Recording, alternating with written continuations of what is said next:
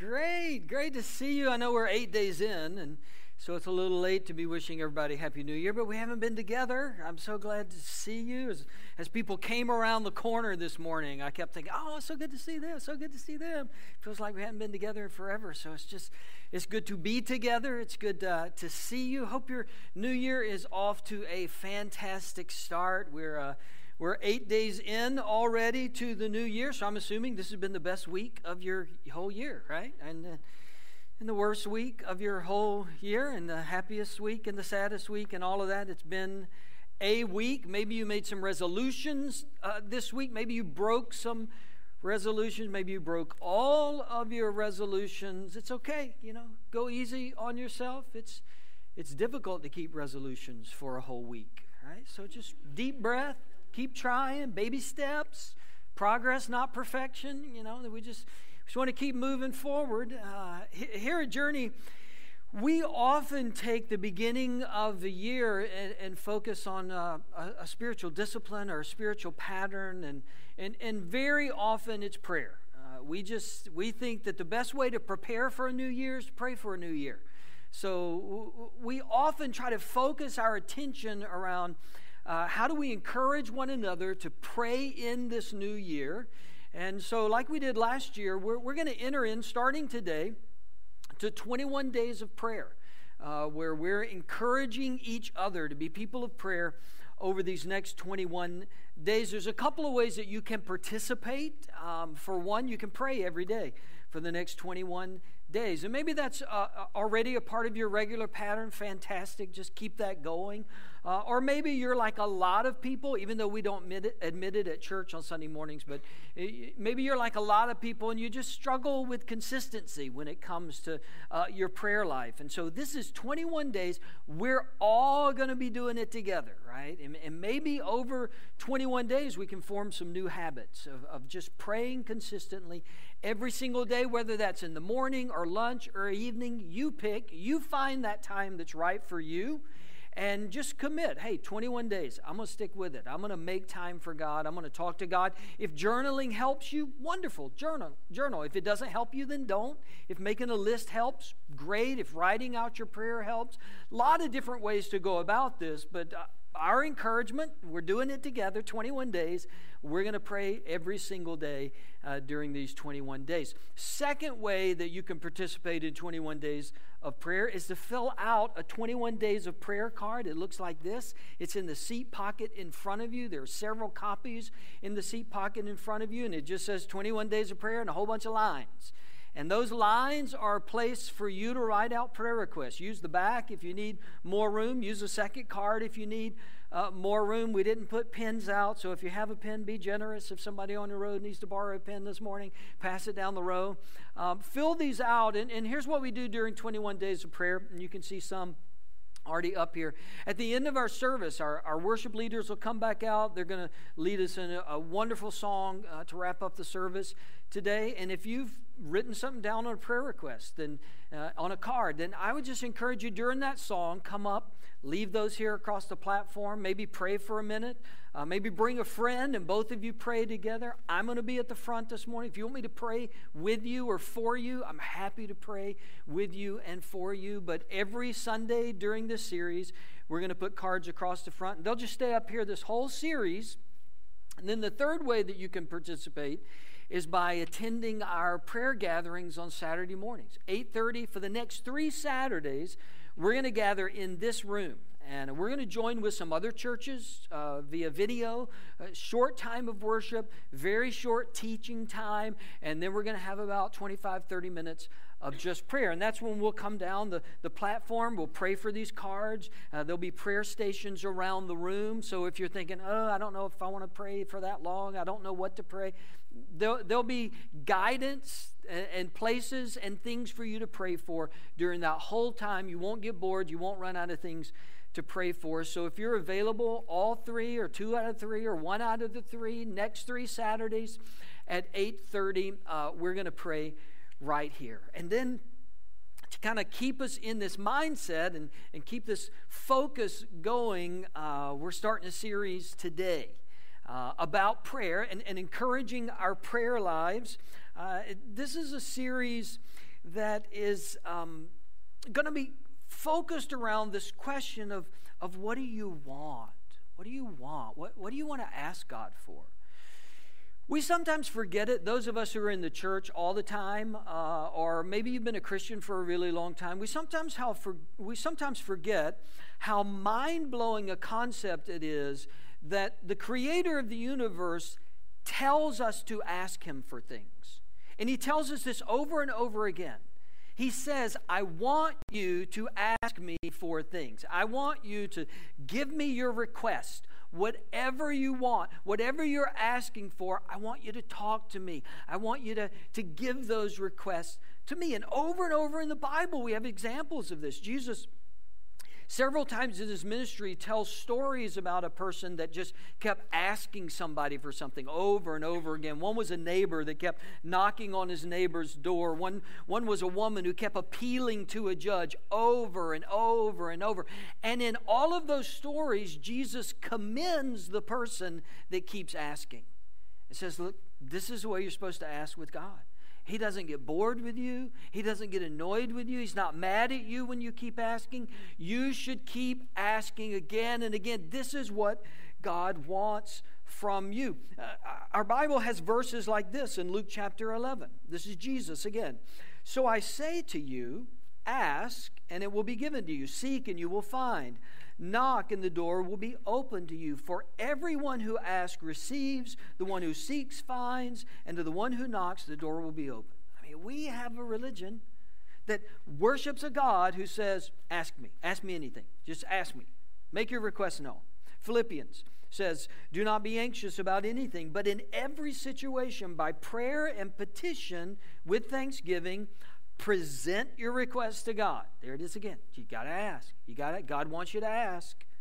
Um, as I mentioned, God doesn't get bored. He doesn't get annoyed. He doesn't get impatient. In this way, God is very different from our earthly fathers, right? Because earthly fathers, you ask the same thing enough and they get a little impatient, right? As an earthly father, speaking on behalf of the Earthly Father Club. I can tell you that if you ask the same thing over and over again, we get annoyed. We get impatient. It's just true. The Bible says God never gets that way with you. God's not like your earthly father. God's not like anybody you know.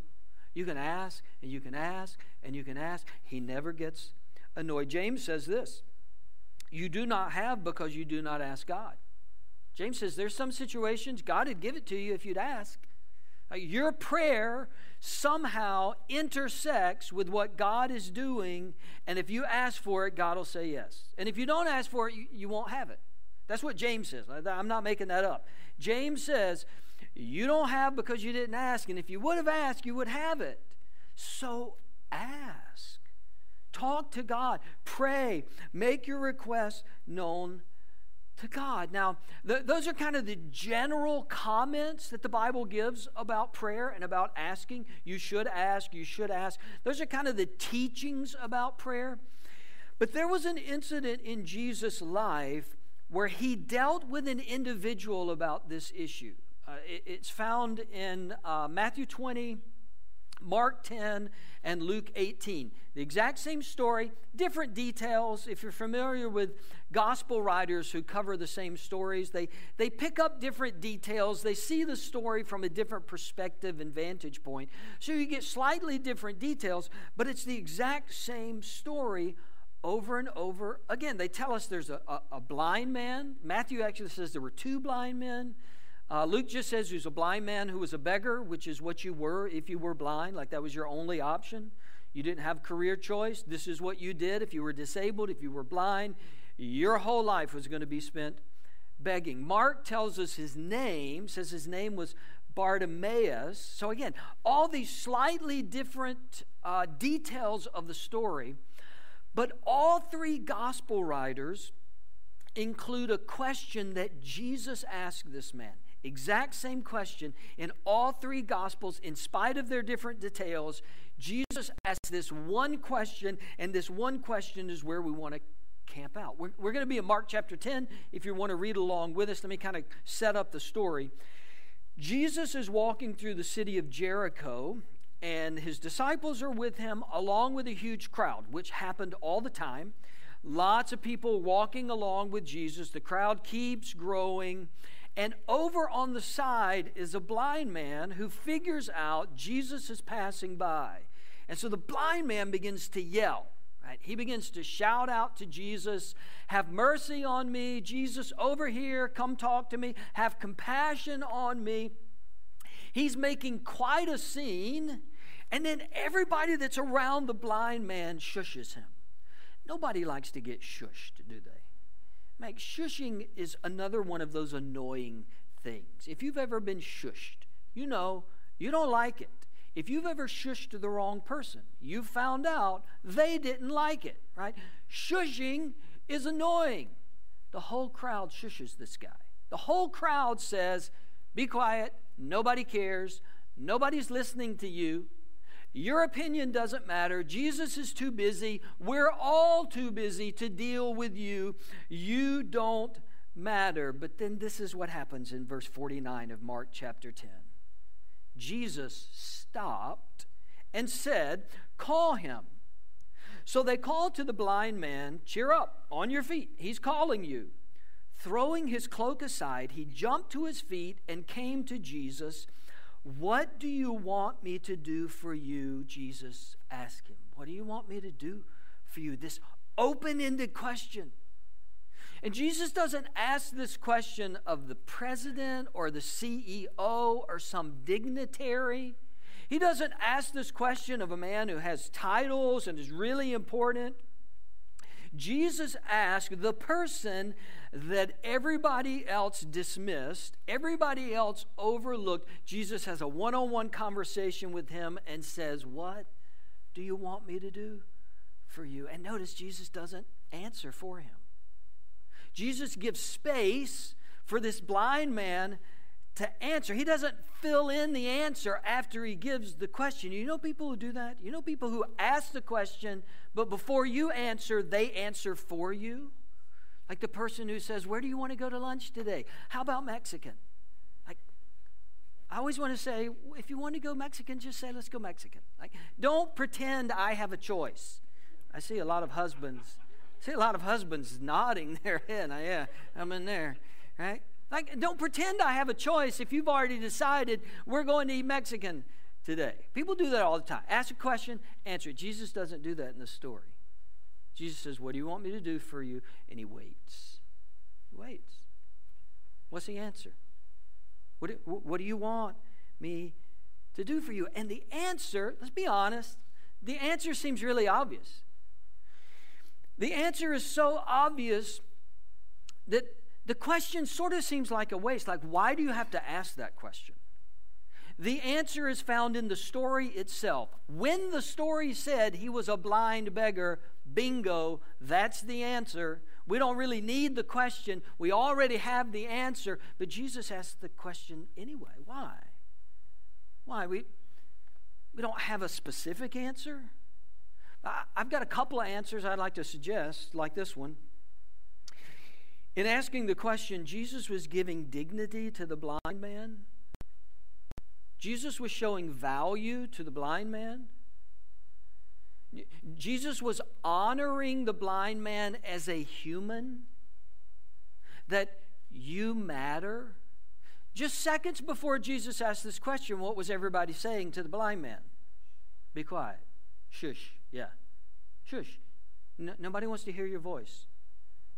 You don't get to play, you don't get to participate. You're on the side. Nobody wants to talk to you.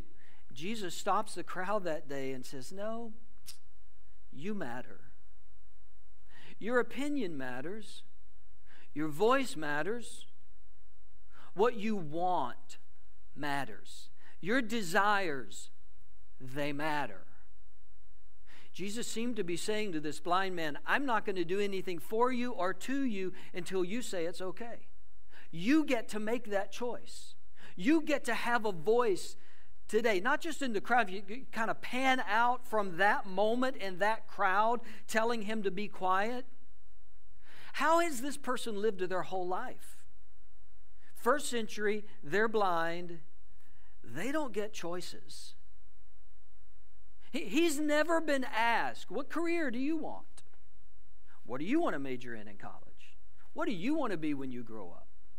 In the first century, if you were blind, you would get up in the morning and someone would take you by the hand to a place that where you could beg and they would drop you off and at the end of the day they would take you by the hand and they would lead you back home.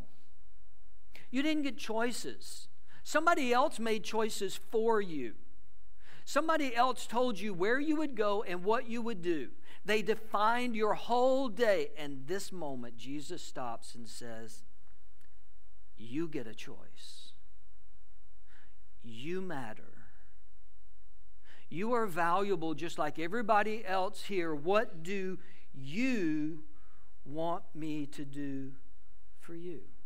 What do you want? What do you, what do you really want? Not what everybody's told you you should want. Not what you think everybody wants.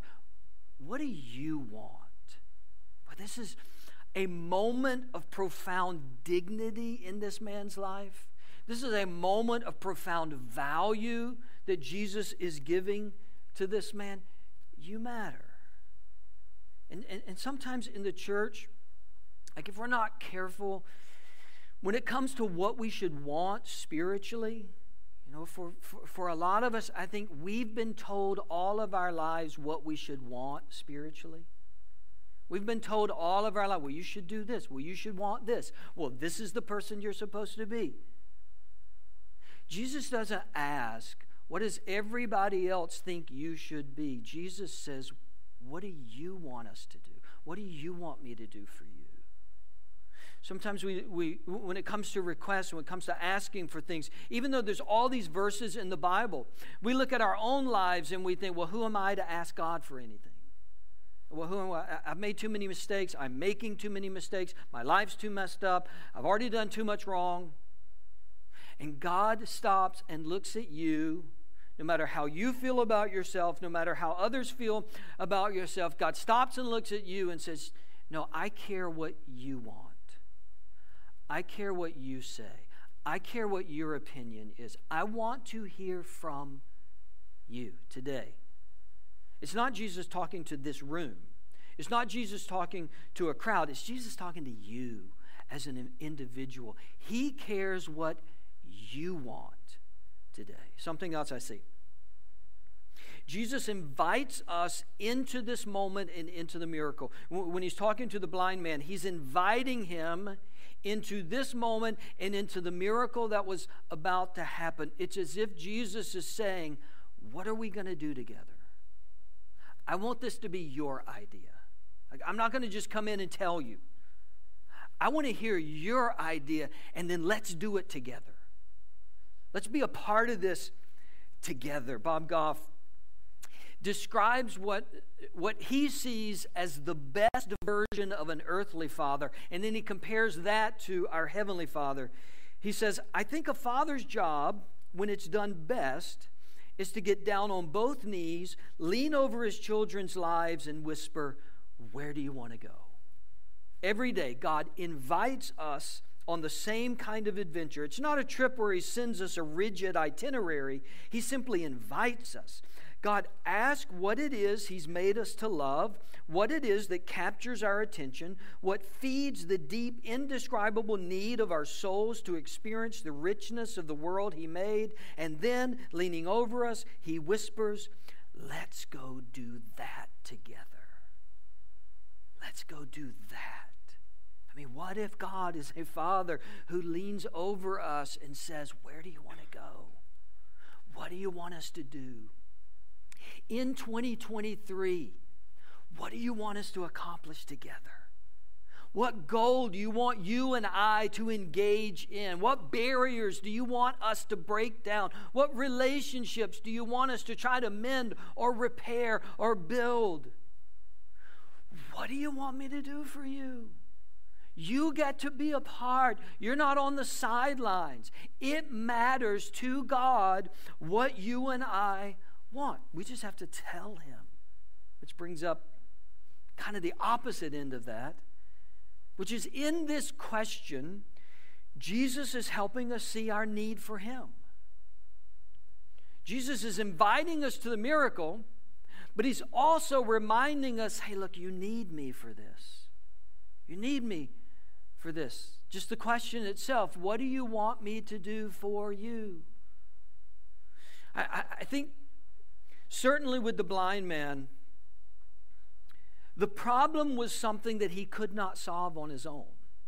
No matter how hard he tried, no matter what he did, it was not within his power to fix that problem. And so Jesus says, Why don't you give me the problem that you haven't been able to solve? Well, why don't you give me that hope that you have that you have not been able to realize yet? Why don't you give me that relationship that you've not been able to make any headway on? Why don't we do this together? Because you can't do it by yourself. I want to step in and help you. I want to step in and bring power and wisdom and breakthrough that you can't provide on your own.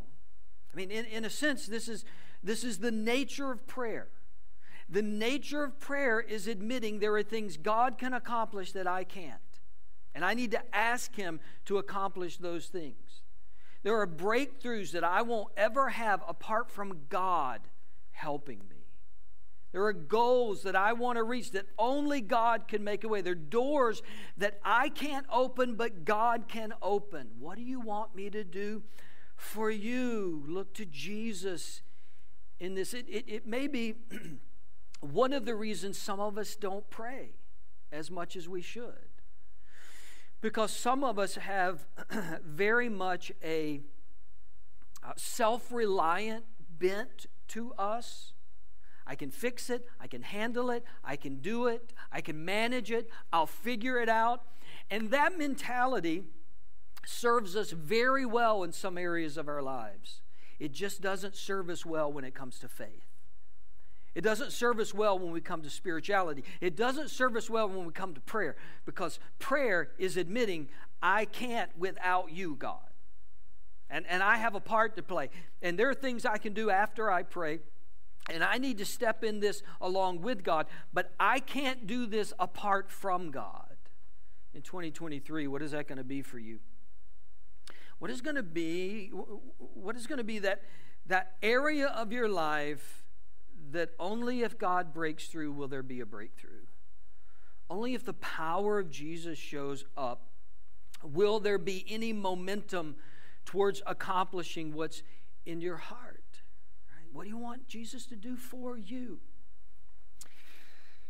Another item I see in this question, Jesus Jesus' question requires clarity and specificity he's looking for a specific answer to a specific question. What do you want me to do for you?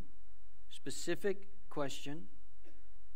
The only answer, answers are nothing, right? And if we say nothing, then we miss the whole opportunity to be a part of what God's going to do. Or we come up with a specific answer. What do you want me to do for you? The answer is not I just want you to help me. Okay, well, what specific type of help do you want? I want to do good things in 2023. Okay, well, what specific type of good thing do you want to happen in 2023? So I, I want to worry less, right? Specifically, what is creating worry in your life? This is a specific question that requires clarity in its answer. We, um, we sometimes give vague questions or vague offers like, let me know if I can do anything, right? Very vague. Well intended. We say it with good intentions all the time. It can be very helpful. not saying that's not helpful. I'm just saying, let me know if I can do anything is very general and very vague and is often met with a very general, very vague response. Jesus doesn't give a vague question. He says, What do you want me to do for you? What specifically do you want to see happen in your life this year? What specifically do you want to see Jesus accomplish in your life this year? And, and let's not come up with 20 of those, or 10 or 15 or 5 of those. What's the one thing? If you if you got really specific about praying about asking Jesus for something, what is the one thing you would ask him for this year? What is the one thing that you would pray all this year? You know, some people pick a word for the year, which can be helpful. I've done that before. What if we picked a prayer for this year? Each individually, not collectively, each individually. This is the one thing I'm asking Jesus for this year. And I'm going to pray it every day. And I'm going to pray it every day. I'm going to pray other things, but I'm going to pray this every day. I'm going to ask every single day for this one thing. And, and I would encourage you in arriving at this not to overcomplicate it. Get a simple question what do you want Jesus to do for you in 2023? It's a simple question. Don't overcomplicate it, don't overanalyze it. The blind man did not overcomplicate this. He did not overanalyze it. Some of us are overanalyzers, right? And so when we're posed with a specific question like this, then we start asking, well, is that the right thing? Should is that what I should answer? I don't want to mess I don't want to get the wrong answer. I need to think about this for a couple months. I need, don't overcomplicate it. What do you want Jesus to do for you in 2023? And then answer. Answer. For the blind man, it was really simple. Rabbi, I want to see. That was it. Simple, direct, wasn't complicated, didn't take two paragraphs, didn't have to explain it. I want to see. What is that for you? What is that area of your life that if Jesus were standing in front of you, and he looked into your eyes and said, What do you want me to do for you? That it would just spontaneously come out. You wouldn't run it through the, the grid of, well, what would the pastor think of this? Or what would other Christians think about this? Or what would my small group think about this? You wouldn't run it through the grid of what anybody else thought. You would just answer from the depth of your being, you would just say, It's this. Find what that is and then pray it. And pray it again. And pray it again. And pray it again because your Father delights in hearing your request. Would you bow your heads and close your eyes? Hey, what is it for you? I, I think Jesus asked this question of all of us, not just a blind man 2,000 years ago. He sees you, he values you, he knows you, he loves you. And he's asking that same question 2023, what do you want me to do for you? What area of your life do you want me to move in? Where, where do you want to see breakthrough? Where do you want to see victory? Where do you want to see healing? Where do you want to see repair? Where do you want to see strength? Where do you want to see growth? What do you want me to do for you? Jesus is saying to you. And it's not accusatory. He's not tired. He's not worn down. It's loving. Uh, what can we step into together? What can we work through together? What do you want me to do for you? Maybe you've written something on a card. Maybe in these next few minutes you would write something. This is what I'm praying. This is what I need. This is who I'm praying for. We sing this next song. You can bring it to the front. I'll be down front if you want somebody to pray with you.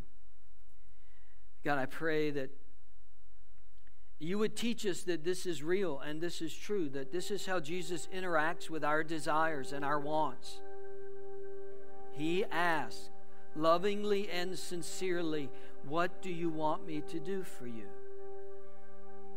What can we do together in 2023? Where do we need His power?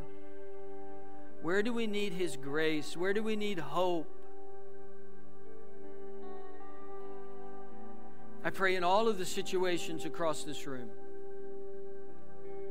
all of the hurts and the, and the victories and the hopes and the burdens, that we are aware of just how much our Father loves us and desires to draw us to Himself.